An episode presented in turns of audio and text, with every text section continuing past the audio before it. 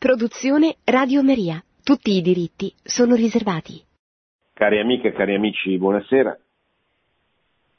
Riprendiamo questo martedì il discorso che Papa Francesco ha tenuto sul tema dell'Europa poco più di un anno fa, il 28 ottobre del 2017, ai partecipanti alla conferenza Rethinking Europe, organizzata dalla Commissione delle conferenze episcopali dell'Unione Europea in collaborazione con la Segreteria di Stato. Abbiamo visto martedì scorso la prima parte di questo relativamente lungo intervento, abbiamo, il Papa ha messo in luce le due caratteristiche caratterizzano, che contraddistinguono l'Europa, l'idea di Europa,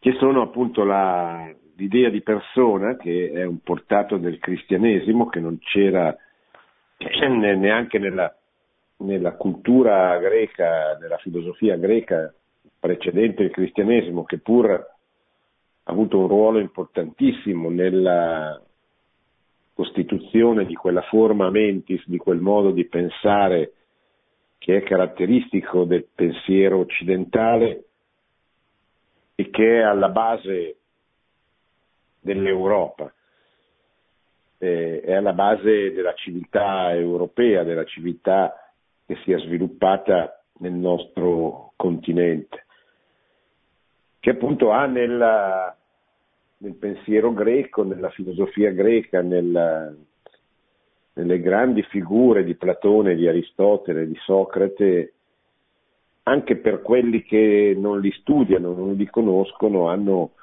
comunque esercitato su tutti ancora oggi un'influenza importantissima perché ci hanno proprio dato il nostro modo di pensare, che è un modo di pensare fondato su, sulla logica, sul principio di identità e di non contraddizione, che sono tutti è che è un modo, è una forma mentis, è un modo di ragionare che ha impregnato la cultura sia nel periodo cristiano della civiltà europea, ma anche eh, successivamente eh, è rimasto, direi fino a pochi anni fa, fino alla quella che Papa Ratzinger ha chiamato la dittatura del relativismo, un modo di ragionare, un modo di pensare che ancora ci, contra, ci contraddistingue, ci ha contraddistinto appunto fino a pochi, a pochi anni fa. L'altra idea che il Papa ha messo in luce è l'idea di comunità, l'Europa dice non, non, un, non, può essere un fatto di cifre, un fatto di numeri, un fatto di soldi, è un fatto di persone, perché l'idea di persona unica ed irripetibile, quindi non un numero, una persona la cui vita è sacra dal concepimento alla morte naturale, non può essere un mezzo ma è il fondamento della nostra civiltà. E la persona è creata da Dio, è stata creata da Dio a, a come essere sociale. Aristotele chiamava, la chiamava, la definiva un animale politico, cioè una persona eh, che realizza la propria umanità attraverso le relazioni che costruisce con gli altri. L'uomo è un essere relazionale e la prima di queste relazioni, che è la base della società, la cellula fondamentale della società, è la famiglia. Ma per raggiungere qualsiasi obiettivo di carattere economico, culturale, politico, sociale, sportivo, ricreativo, l'uomo ha bisogno degli altri, ha bisogno del prossimo. Allora questi due principi, la base, il principio della persona e il principio della comunità sono tra i fondamenti della, della nostra cultura, della nostra civiltà. Questa sera vedremo il prosieguo dell'intervento. Papa dice, beh, ha chiuso l'intervento con un appello la, la volta scorsa dicendo qual è il compito dei cristiani, quello di favorire il dialogo politico, di, di evitare di farlo prevalere sullo scontro. I cristiani sono chiamati a dare dignità alla politica, intesa come massimo servizio al bene comune, non come un'occupazione del potere. Però, però dice il Papa, la politica è una cosa seria, una cosa importante. La politica necessita di un'adeguata formazione, perché non è l'arte dell'improvvisazione. Essere leader esige studio, preparazione e esperienza. Responsabilità comune dei leader è favorire un'Europa che sia una comunità inclusiva, libera da un fraintendimento di fondo. Inclusione non è sinonimo di appiattimento indifferenziato. Qui si presenta un tema molto delicato e molto difficile. L'Europa è stata una, un, è stato un continente, una civiltà che sicuramente inclusiva, cioè eh, addirittura era una caratteristica dell'impero romano ancora prima di Cristo nella sua lunga fase pagana, quella di includere tutte le culture, le civiltà, le stesse religioni dei paesi dove l'impero si, si estendeva. E così è stato nella, nella, nella nascita della civiltà cristiana, che ha ereditato la filosofia greca, che ha ereditato il diritto romano, che li ha, diciamo così, uniti con la fede cristiana, che ha incluso addirittura i popoli barbari che entrano nel, nel quarto, nel quinto, nel sesto secolo, distruggono, eh, distruggono, nel senso che barbari, le, le invasioni dei barbari non sono mai a costo zero, eh, sono popoli eh, nomadi, guerrieri che entrano, conquistano, distruggono, uccidono e tuttavia vengono a contatto soprattutto con la Chiesa, con il cristianesimo, si convertono. Quindi la civiltà cristiana che sta nascendo dalla prima evangelizzazione è capace di tenere insieme tutte queste culture, di includere la filosofia greca, il diritto romano, il cristianesimo, i popoli barbari, che portano così la loro forza, la loro vitalità, non tanto un pensiero, non tanto, ma sicuramente una grande, una grande forza vitale. Oggi l'idea dell'inclusione, che è una parola che viene spesso usata, ehm, genera molta confusione perché ehm, coloro che sono sostenitori di questa idea inclusiva e che sostanzialmente si oppongono a chi vuole una politica dell'immigrazione che sia attenta a chi entra all'interno dei confini degli stati, sia per il rischio del, dell'infiltrazione tutt'altro che ipotetica di, eh, di elementi terroristici, di terroristi sostanzialmente, che non è un'ipotesi vaga e astratta, sia per dimess- le dimensioni quantitative del fenomeno immigratorio. Come dice il Papa, lo, anche, lo dirà anche fra poche righe, eh, certo bisogna capire che gli immigrati possono portare un contributo importante, soprattutto in una fase così di, di, di suicidio demografico come è la fase dei nostri popoli occidentali, eh, però devono essere accolti quelli che possono essere aiutati a, a integrarsi. Se c'è un numero non più integrabile, cioè che crea un, un disagio e, e, non è più gestibile, e questo non solo non fa il bene di coloro che accolgono questi migranti, ma non fa il bene neanche degli stessi migranti, perché si, si vengono costretti a vivere in un contesto che non li aiuta.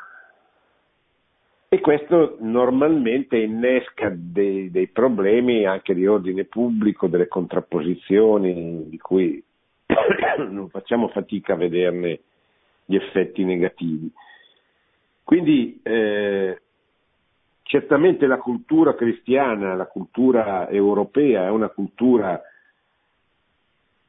inclusiva, cioè che è capace di, di accogliere di trasformare, anche di lasciarsi trasformare prendendo il meglio della cultura del popolo che riceve, però bisogna stare attenti a non fare della demagogia per ragioni spesso ideologiche politiche, molte eh, forze politiche oggi, molti, eh, molte persone anche un po' così non dotate di grande equilibrio eh, fraintendono o strumentalizzano questa, questa idea dell'inclusione non rendendosi conto eh, del, del, della difficoltà dell'inclusione stessa, cioè che è un'operazione che va fatta, che è giusto che un popolo civile debba fare, che è anche una dimensione della carità, dell'amore che un cristiano non può eh, non fare, ma deve essere fatta con eh, la, la, prudenza che, che, deve caratterizzare le, le opere, le azioni politiche. Allora si è autenticamente inclusivi, dice il Papa, al contrario di questa mentalità inclusiva che spesso, oltre a essere imprudente, è anche molto, come dire, relativistica. Cioè io vedo tante persone, tanti giornali, soprattutto i grandi giornaloni che non legge più nessuno, ma che esprimono una cultura, una politica, una cultura politica diciamo così, progressista, i quali, i quali sostengono che bisogna includere, bisogna, perché non hanno nessuna identità da difendere sostanzialmente. No? E questa è una, una, caratteristica della nostra epoca dominata da questa cultura relativistica per cui non esiste l'identità, non esiste un, un'identità di popolo che debba essere portata avanti, valorizzata, custodita, eccetera. Allora il Papa dice giustamente, guardate attenzione perché essere inclusivi non significa non, va- non valorizzare le differenze, bisogna anzi valorizzarle assumendole come patrimonio comune e arricchente. In questa stessa prospettiva, dice il Papa, i, migranti sono una risorsa più che un peso e i cristiani sono chiamati a meditare seriamente l'affermazione di Gesù ero straniero e mi avete accolto. Soprattutto davanti al dramma dei profughi e dei rifugiati, cioè di quelli che scappano da una guerra o scappano da una crisi, da una carestia, da una situazione economicamente insostenibile, non ci si può dimenticare il fatto di essere di fronte a delle persone le quali non possono essere scelte o scartate a proprio piacimento, secondo logiche politiche, economiche o perfino religiose. Cioè, quando sei di fronte a un'emergenza, perché hai di fronte delle persone, devi aiutarle. e devi aiutarle senza fare neanche troppi calcoli.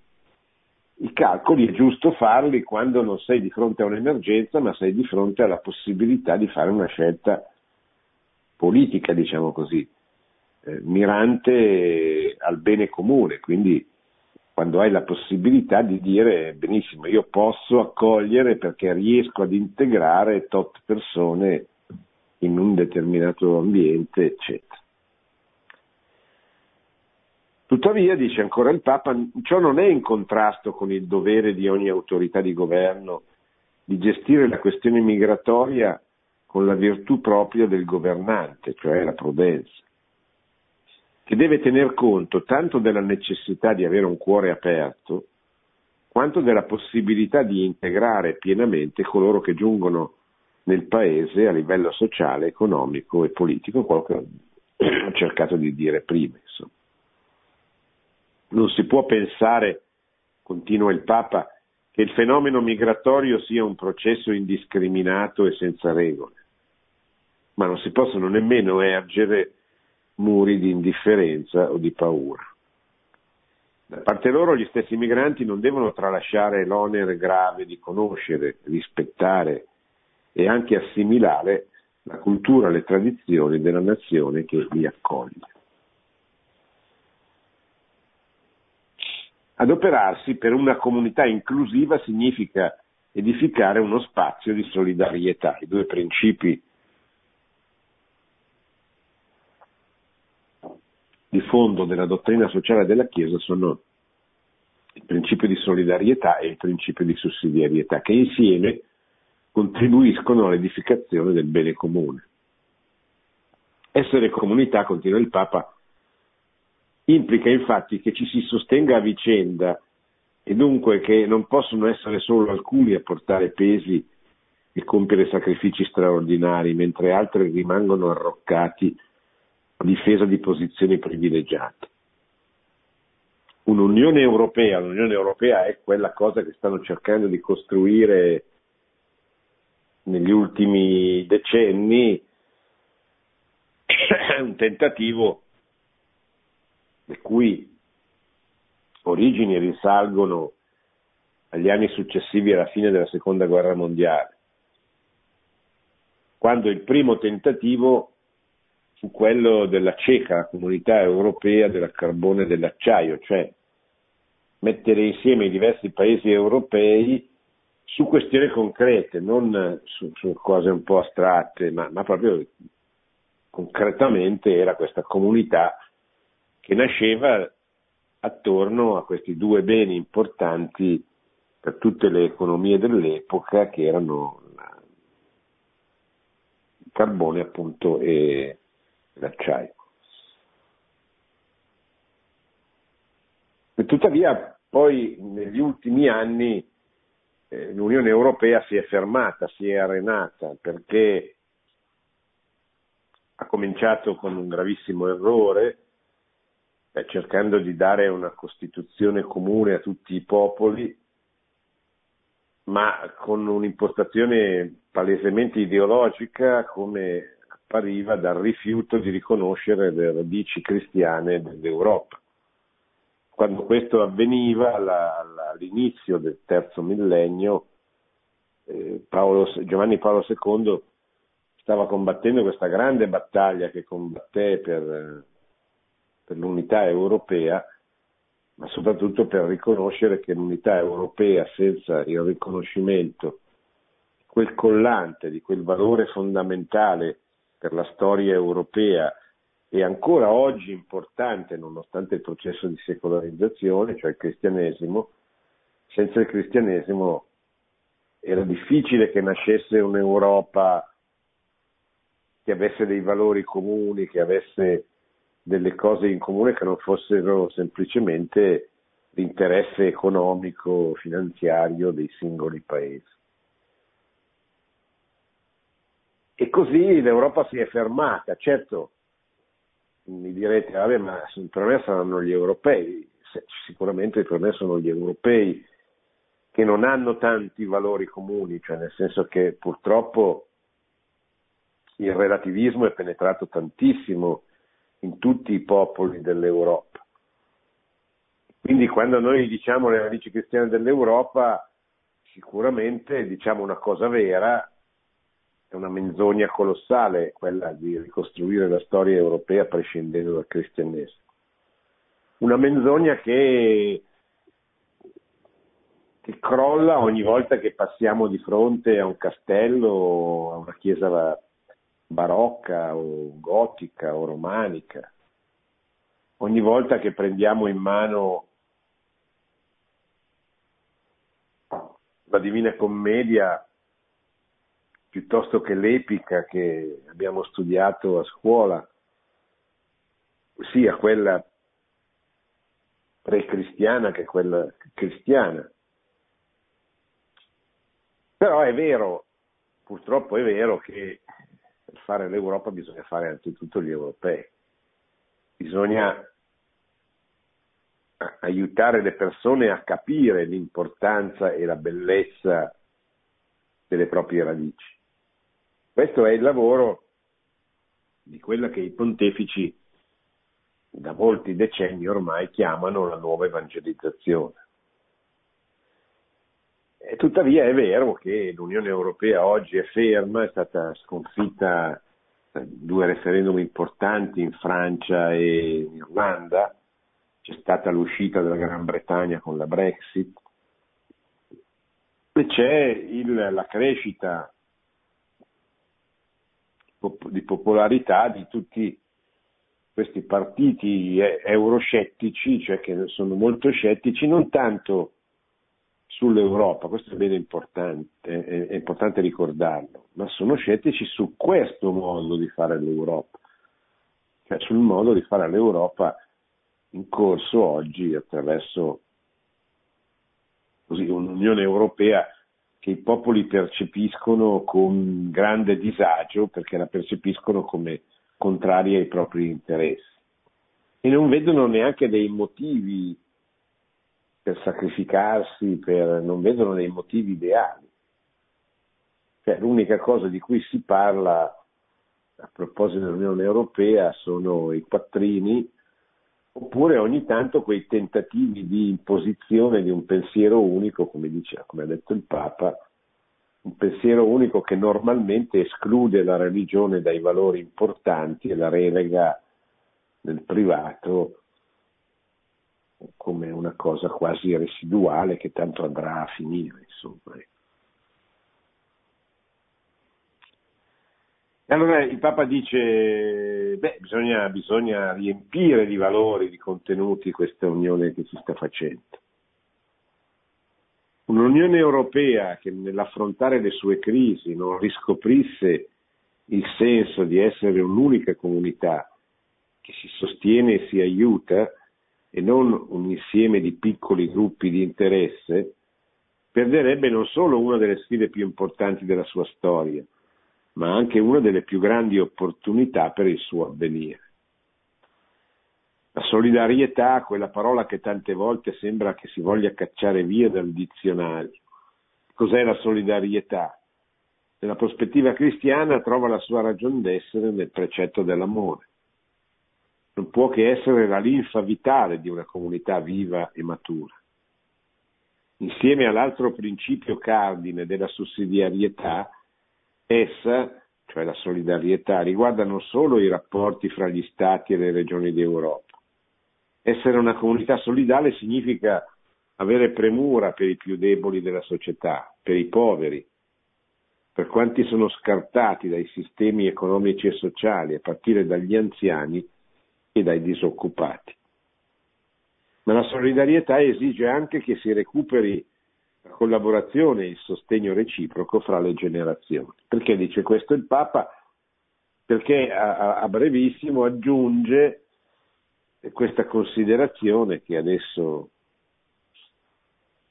vi faccio, che è molto importante, soprattutto in questo cinquantesimo anniversario del 1968. A partire dagli anni 60 del secolo scorso, è in atto un conflitto generazionale senza precedenti. Nel consegnare alle nuove generazioni gli ideali che hanno fatto grande l'Europa, si può dire iperbolicamente che alla tradizione si è preferito il tradimento. Sono parole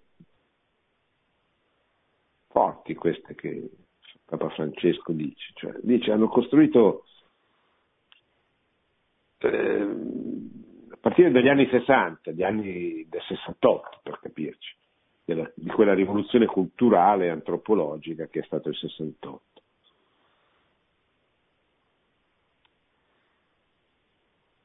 E che cosa è avvenuto in questi periodi, in questo periodo della storia? Che si è trasmesso, si sono trasmessi gli ideali di generazione in generazione, ma dice il Papa invece che eh, guardando alla tradizione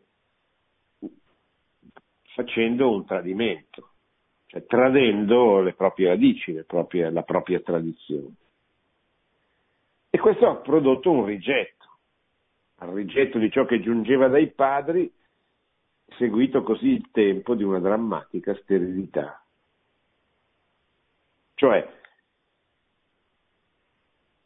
i giovani hanno percepito che tutto quello che veniva loro dai padri era negativo e si sono ribellati.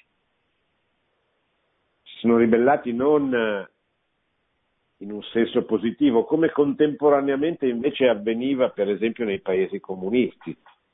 C'è stato un altro 68, quello di Praga, quello di Jan Palak, che si fa lo studente boemo che si, fa, che si brucia sulla la, la piazza di Praga per protestare contro l'invasione sovietica dell'allora Cecoslovacchia. Si chiamava Jan Palak, io ero un ragazzo, ma, ma ricordo ancora eh, così, il clamore che portò in Occidente eh, questo, questo gesto, questo grande gesto discutibile se volete da, tutti, da, tanti punti di vista, dal punto di vista morale, eccetera, però la cui intenzione non era quella di, di porsi fine alla vita, ma era quella di, di, por, di porre all'attenzione del mondo l'ingiustizia, la violenza, la barbarie che dominava quel paese e quei paesi comunisti in, in generale. Ecco, lì i giovani si ribellarono contro un potere totalitario e violento. Eh, qui si ribellarono contro una società borghese certamente molto ipocrita, come dicevano i nomadi, che furono uno dei complessi musicali più rivoluzionari di quell'epoca ma si ribellarono in nome di una società di valori, di principi sicuramente peggiori. Il libretto di Mao era uno dei testi più usati nelle scuole e nelle università di quegli anni. E poi soprattutto quella rivoluzione morale, culturale, sessuale che dominò il post 68 e produsse la, così, la società attuale dominata appunto, come dicevo, dal relativismo. Dominata, di, dice il Papa, da una drammatica sterilità, non solo perché in Europa si fanno pochi figli, il Papa lo chiama proprio il nostro inverno demografico. Guardate che questa è una situazione drammaticissima, che un posto come il nostro, il nostro paese, dove nascono ogni anno sempre meno figli, dove siamo lontanissimi dal ricambio generazionale, cioè ci sono più morti che, che nati. E questo è il problema politico per eccellenza, perché noi stiamo parlando di tante cose, ma se andiamo avanti così, fra qualche decennio non ci saranno più gli italiani.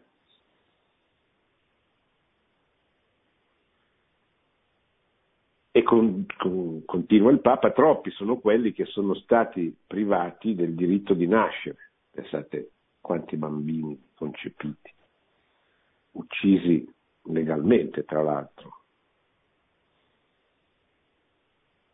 ma anche perché ci si è scoperti incapaci di consegnare ai giovani gli strumenti materiali e culturali per affrontare il futuro. L'Europa vive una sorta di deficit di memoria. Cioè, non abbiamo Cioè la nostra generazione non ha una memoria da trasmettere, non trasmette nulla.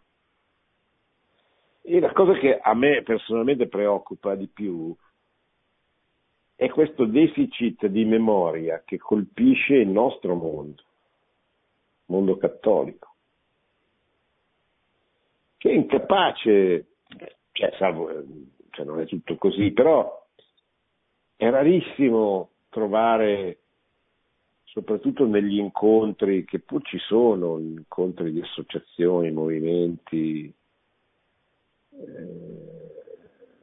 anche ufficiali, di decanati, consigli pastorali, è molto difficile trovare educatori, cioè i punti di riferimento di questi incontri che sono i vescovi, i decani, i sacerdoti, ma anche i laici, i dirigenti delle associazioni dei movimenti, che si preoccupino dell'importanza della memoria, di, cioè di trasmettere di far sentire la, comunica- la comunità cristiana come una comunità capace di trasmettere sicuramente anche delle soluzioni ai problemi che ci sono oggi, ma anche una memoria, cioè un, un discorso che possa affascinare, colpire il cuore delle persone.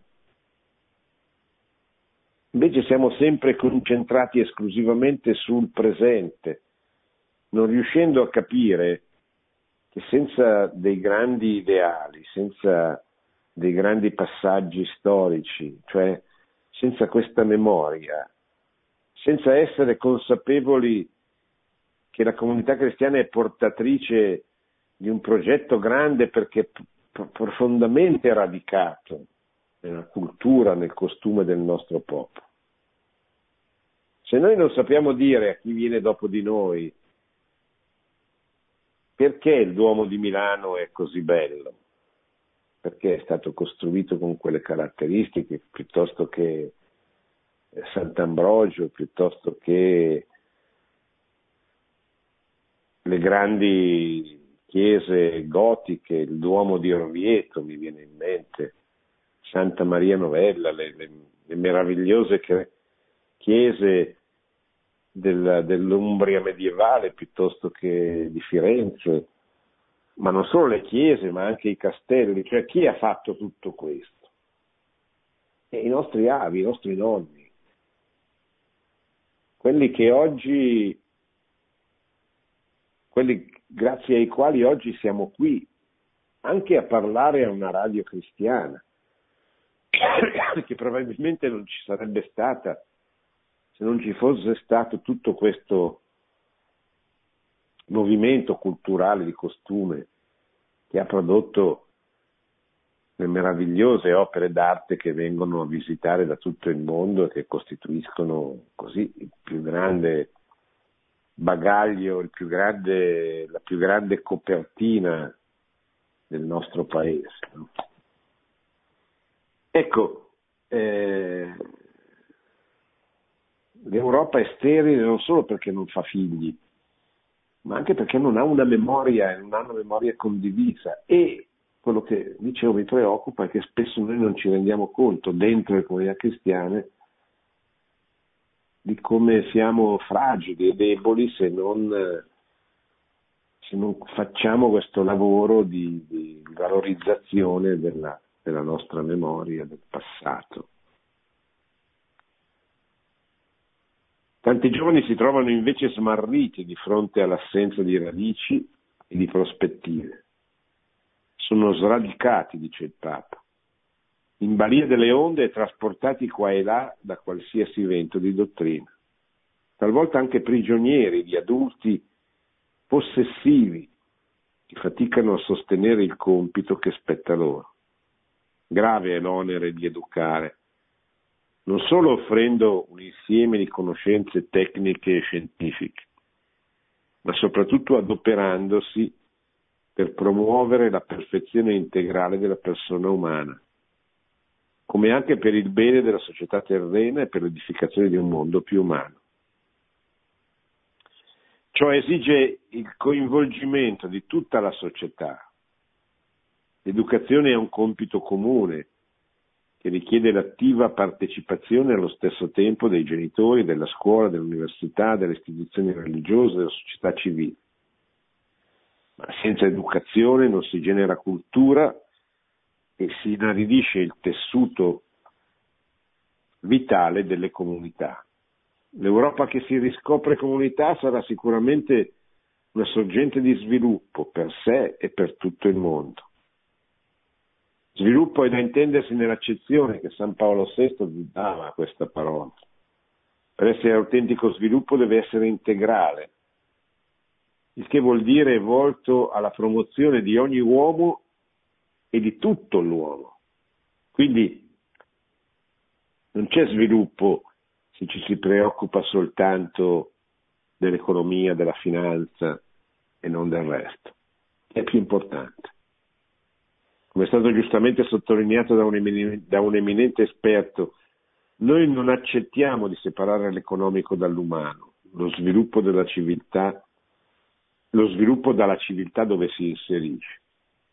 Ciò che conta per noi è l'uomo, ogni uomo, ogni gruppo di uomini, fino a comprendere l'umanità intera.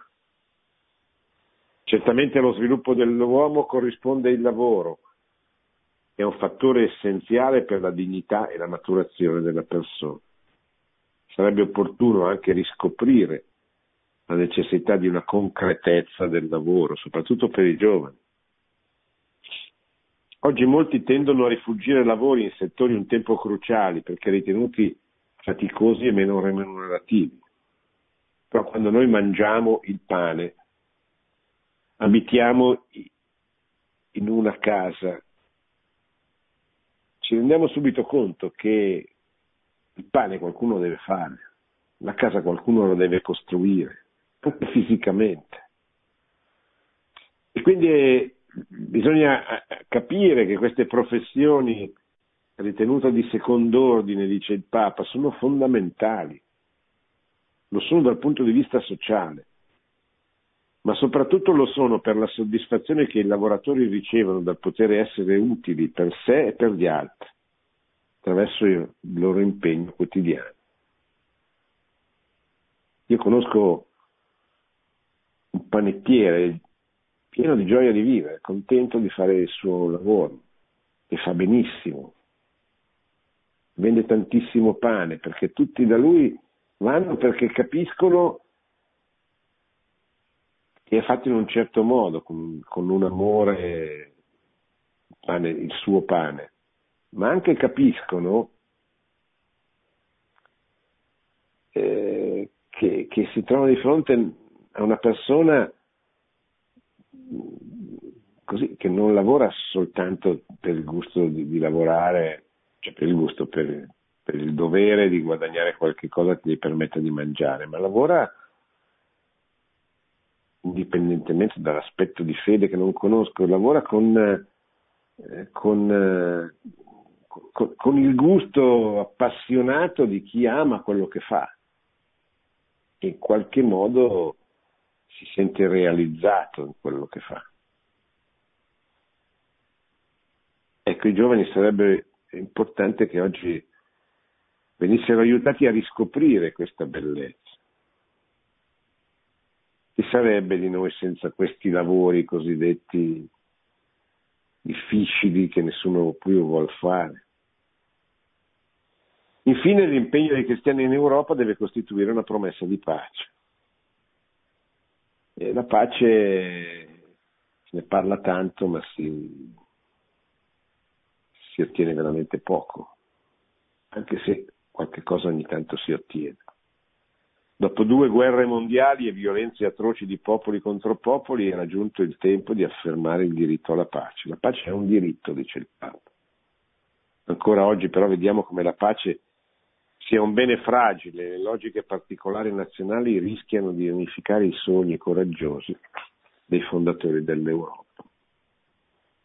I fondatori dell'Europa sono nel secondo dopoguerra le tre ministri Adenauer in Germania, Schumann in, in Francia, De Gasperi in Italia. Tutti e tre cattolici, cattolici anche culturalmente, cioè impegnati costruire l'Europa anche in nome della, della, della fede cristiana.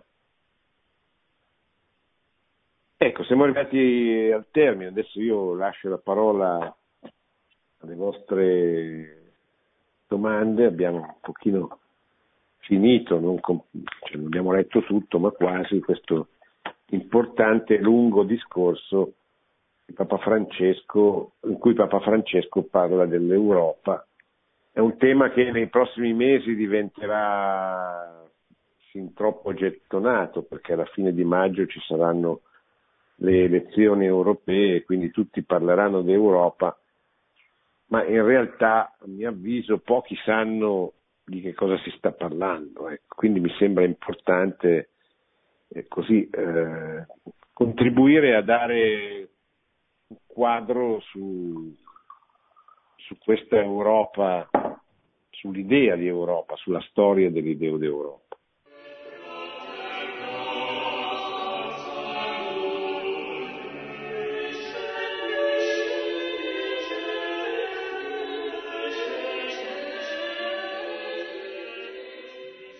Ah, buonasera professore, sono Emilio da Milano. Senta, volevo chiederle, ma non le sembra che il problema vero sia la disoccupazione, la mancanza di sviluppo? Quindi che senso ha accogliere dei migranti che poi vanno difficilmente integrabili o fare figli che poi sono, non trovano lavoro e sono di... la, la ringrazio professore. Beh, il tema dei figli direi che è proprio il contrario, cioè uno dei motivi della disoccupazione, della recessione, della crisi economica è proprio dovuto al fatto che non si fanno figli, perché i figli da che mondo è mondo portano eh, sviluppo, portano consumo, che certamente sono costosi, ma eh, costringono le famiglie a spendere e poi eh, sono energie che vengono messe su, sul, nella società e danno una speranza alla società. Una società senza figli è una società che sta morendo, che non ha futuro, che non ha sviluppo, che è così, eh, si richiude su se stessa e muore, insomma. Ecco. Quindi poi è chiaro che è un po' un gatto che si morde la coda.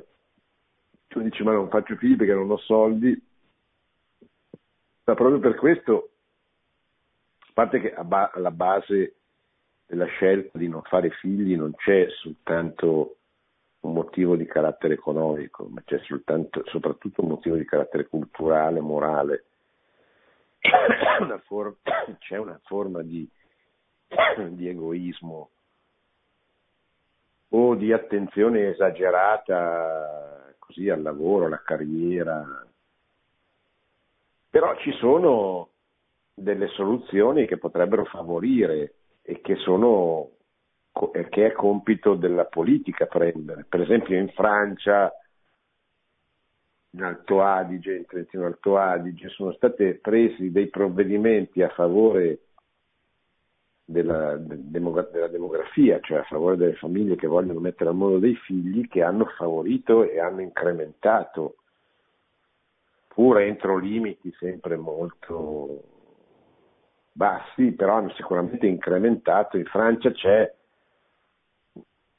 mentre in Italia il livello di figli per ogni donna è 1,2, quando il ricambio generazionale sarebbe a 2,1, per esempio in Francia, grazie a queste politiche da parte dello Stato di sostegno alla, alla alle nascite, eh, si aggirano verso il 2, cioè sono aumentate anche in maniera abbastanza significativa, eccetera. Quindi è chiaro che ci deve essere una politica di sostegno alla, alla, alle nascite. Eh, questa basti no, però insomma se c'è un contributo importante lo dà. Ecco. Pronto? Buonasera. Buonasera. Sì, buonasera. Sono Ciao Torino. Ma io voglio dire, secondo me ci sono due ordini di problemi da affrontare. Uno, io mi interesso di macchinari, vedo un po' la condizione del, quello che si chiama classe operaia. Allora, secondo me uno spazio geografico come si sta creando in Europa, la metro Europa, l'Unione Europea, va comunque riempito di contenuti demografici, come dice lei, anche noi non abbiamo materie prime, ma abbiamo delle grandi qualità di maestranza, queste vanno riprodotte attraverso la riproduzione con i figli. Però secondo me c'è anche un atteggiamento della Chiesa cattolica che deve cambiare nel senso che già nelle periferie del mondo lo fa, però non avere un atteggiamento come l'ideologia dominante di punitivo verso i poveri, questo è come dice Papa Francesco. E poi le ricordo che nell'Ottocento in Germania c'erano case di rifugio per gli orfani, tipo la Buddha House, che aveva dato rifugio a un grande meccanico che era Maybach, che poi ha prodotto i motori Mercedes. E quindi voglio dire, questo atteggiamento verso la Chiesa e verso i poveri porta anche fortuna perché crea anche dei talenti che altrimenti lo Stato e il privato non riuscirebbe a fare, ecco, questo vuol dire. Ecco. Beh, ma se c'è una, una, un'istituzione che ha sempre aiutato i poveri per, per, per, per definizione, per antonomasia, direi che è proprio la Chiesa. Ecco. Cioè, una delle prerogative più importanti del cristianesimo è proprio lo sguardo con il quale guardare i poveri che Gesù chiede ai cristiani, qualcosa che prima non c'era e che non credo ci sia in nessun'altra cultura, in nessun'altra religione con l'insistenza, l'attenzione che c'è nel cristianesimo. Cioè, privilegio per i poveri, la famosa opzione preferenziale, è una realtà che viene costantemente praticata dal cristianesimo, dalla Chiesa, da, da, dalle origini e che è nel suo DNA, è nel, così, nel, nelle beatitudini che sono un po' la carta d'identità del cristiano, no? beati poveri, perché di essi è il regno dei cieli. Quindi direi è proprio costitutivo. Poi vabbè, bisogna capire come tradurlo, bisogna stare attenti a non far diventare demagogia quello che demagogia non vuole essere. Eh, un conto è l'amore alla povertà, l'attenzione ai poveri dei singoli, un conto è quello del, della Chiesa, un conto è quello della politica. Però certamente insomma, l'attenzione che il cristiano ha per i poveri è una specificità che, che è tipica e caratteristica del cristianesimo. Pronto? Ah, buonasera, eh, sono Ennio da Foggia. Eh, allora, sì. io volevo fare un'osservazione e quindi volevo sapere cosa ne pensava lei. Eh, mi è capitato di partecipare a qualche messa ortodossa e soprattutto anche nelle mense dove tante volte i francescani ecco, offrono dei pasti alle persone più disagiate, eh, ho notato che eh, molti dell'Est insomma, dimostrano comunque anche tra di loro, a parte vabbè, quando qualche episodio di cronaca, eh, una comprensione e soprattutto una fratellanza maggiore rispetto a quella che dagli anni Ottanta c'è stata in Italia tra gli italiani stessi. Cioè, ho notato che ehm, c'è stato poco cameratismo, soprattutto poca solidarietà tra gli italiani che hanno pensato più che altro secondo me anche a sgomitare nei posti di lavoro in maniera più esasperata rispetto al normale e, ehm, e magari anche a seguire una filosofia per la serie mal comune mezzo gaudio. Ehm, io dico che mh, mm, diciamo, ci siamo un po' pestati i piedi eh, come popolo, quindi l'identità eh, cristiana è stata eh, anche un pochettino surclassata da questo atteggiamento esasperato. Eh, le dico, mm, potenzialmente eh, io sono di Foggia, eh, sono stato quasi 14 anni a Bologna e dai miei compaesani anche in passato ho ricevuto veramente solo sgambetti, ma anche dei colpi, direi, oserei dire, mortali. Eh, avrei potuto dare molto, molto di più alla mia città, eh, civilmente, civicamente, perché io vengo da due genitori che hanno lavorato tantissimo, mio padre era un perfezionista della dichiarazione dei redditi, era anche un docente eh, in una scuola superiore, insomma mia madre lavorava alla dogana, insomma, quindi era una famiglia che comunque aveva un background di lavoro notevole. Ehm, non so per quale motivo eh, negli anni ho avuto un ostruzionismo, una cosa immotivata, anche perché si figuri quando ero piccolo volevo fare il missionario, quindi ero veramente animato di buoni sentimenti. Negli anni mi sono particolarmente incattivito e andava al di là di quello che poteva essere eh, un discorso puramente spirituale, c'era un atteggiamento ostruzionistico. Non pensa che tra di noi, dal, parto dagli anni Ottanta che sono stati gli anni in cui veramente girava molto cash, l'economia andava forte e poi come c'era sempre qualcuno che pagava, che era l'Africa o, c'era, o c'erano magari quelli del Medio Oriente e così via, quindi l'Europa comunque rimaneva a galla. Non pensa che tra di noi ci siamo fatti un po' del male, parlo degli italiani, parlo anche degli stessi francesi che subiscono questo terrorismo, parlo degli inglesi che eh, insomma con questo atteggiamento a tutti i costi insomma sempre un po' sulla sulla cresta dell'onda, poi sono finiti per isolarsi e, e adesso insomma sono un po' in un imbuto, insomma, ecco, tante scelte le fanno anche in maniera isterica, penso io. Lei cosa ne pensa di quello che sto dicendo io? Perché io mi creda, quando ho avuto contatto con eh, realtà di rumeni, eh, ortodossi in particolare, eh, molto molto più che sacrificati, ho avuto un'accoglienza e una cosa eh, che è degna veramente di persone che hanno una comprensione di fondo, oh, al di là di tutto quello che si può dire di gente che viene dall'esterno, eh, ehm, tutte le frasi sì. vorrei, vorrei, sapere un suo parere sulla parte sì. umana e sul male che ci siamo fatti, ecco. Ma dunque, eh, beh, intanto bisognerebbe avere dei, dei dati più precisi che, che, che un privato non riesce ad avere se parliamo di impressioni, beh, possiamo sempre dire, vabbè, eh, è chiaro che una società che si scristianizza, cioè si allontana dal cristianesimo, difficilmente diventa una società più solidale. È più probabile che allontanandosi dal cristianesimo, per, soprattutto per entrare in, questo, in questa cultura, in questa mentalità relativistica, individualistica, più facile che emergano quei fenomeni che lei ha denunciato come caratteristici degli anni Ottanta e a, seguire.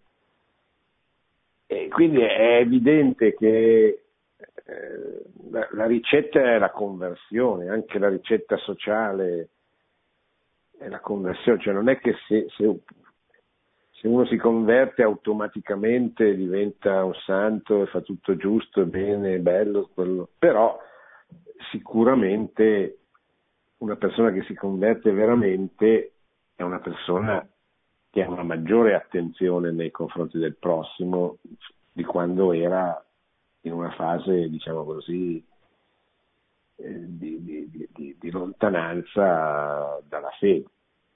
Poi ci possono essere state ideologie, ci possono essere forme, io conosco tante persone che non sono praticanti, non sono credenti, eppure sono molto generose. È vero, ma certamente il cristiano sa che eh, gli verrà chiesto a conto del, dell'uso che avrà fatto dei suoi talenti, dei suoi beni, delle sue ricchezze, eccetera. E, quindi in qualche modo bisogna che provveda. Ecco. Pronto?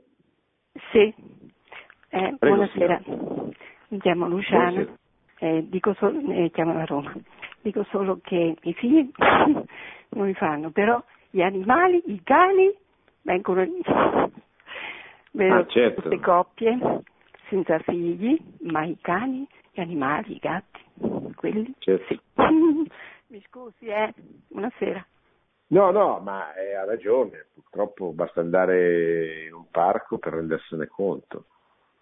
Eh, I cani, gli animali oggi colmano un vuoto che è il vuoto lasciato dai bambini. Ecco. Ed è molto triste questo, ma non perché non si debba voler bene agli animali, ma perché gli animali non, sono, non, possono sostituire gli uomini, non possono sostituire i bambini. Questo diventa un'ideologia, ecco, l'animalismo che c'è, c'è in giro. Anche perché oggi uno che vive in un paese come il nostro, con un inverno demografico pazzesco, e non si rende conto di spendere le energie che ha e anche i soldi in quella direzione, ma si preoccupa di fare quello che si sta facendo per gli animali, una persona normale capisce che c'è qualcosa che non funziona. Ecco.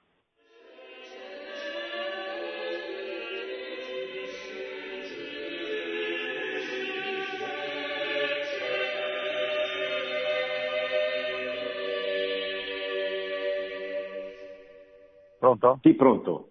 Eh, sono Paolo Prego. da Trento. Mi, mi, mi, piace moltissimo come parla lei. Volevo subito condividere quel signore che ha parlato da Foggia, io telefono da Trento, quello che sta succedendo e anche la signora che delineava esattamente ciò che sta succedendo con le bestie e anch'io volevo eh, contribuire a dire condivido questa cosa, noi in Trentino Alto Adige abbiamo già il 10% di gente che è da fuori provincia, perciò non sta succedendo quel miracolo che diceva lei.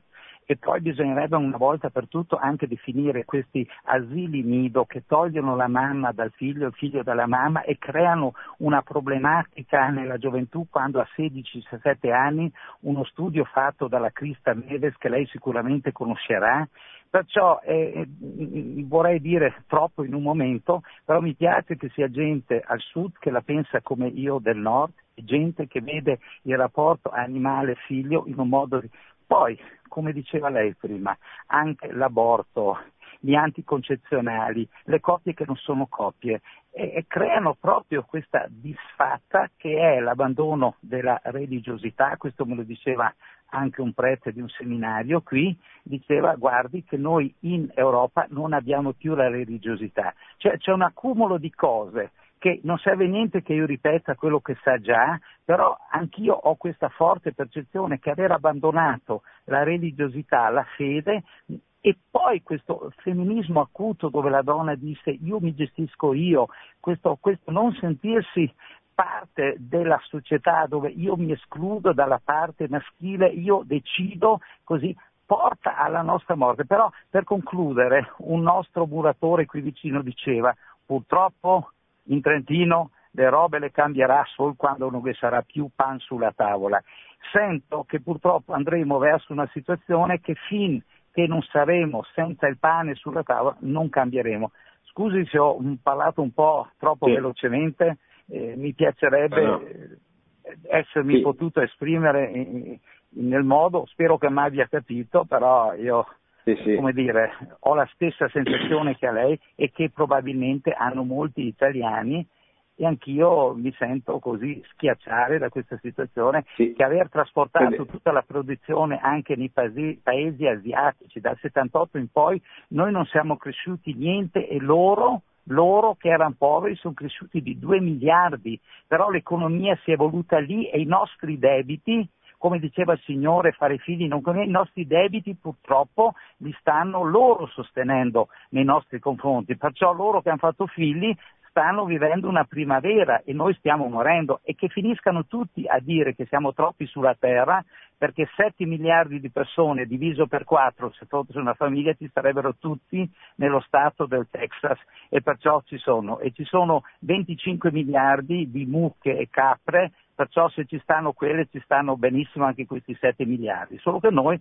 abbiamo sì. tagliato tutto quello che era eh, la... Sì, il vero problema è, è, è che fare, cioè dopo questa analisi che così condivido sostanzialmente, poi bisogna stare attenti nel senso che poi gli asili nido eh, pongono dei problemi educativi, però risolvono anche il problema della moglie, della mamma che va a lavorare e che diversamente non saprebbe come fare se non ha una nonna, una zia, eccetera.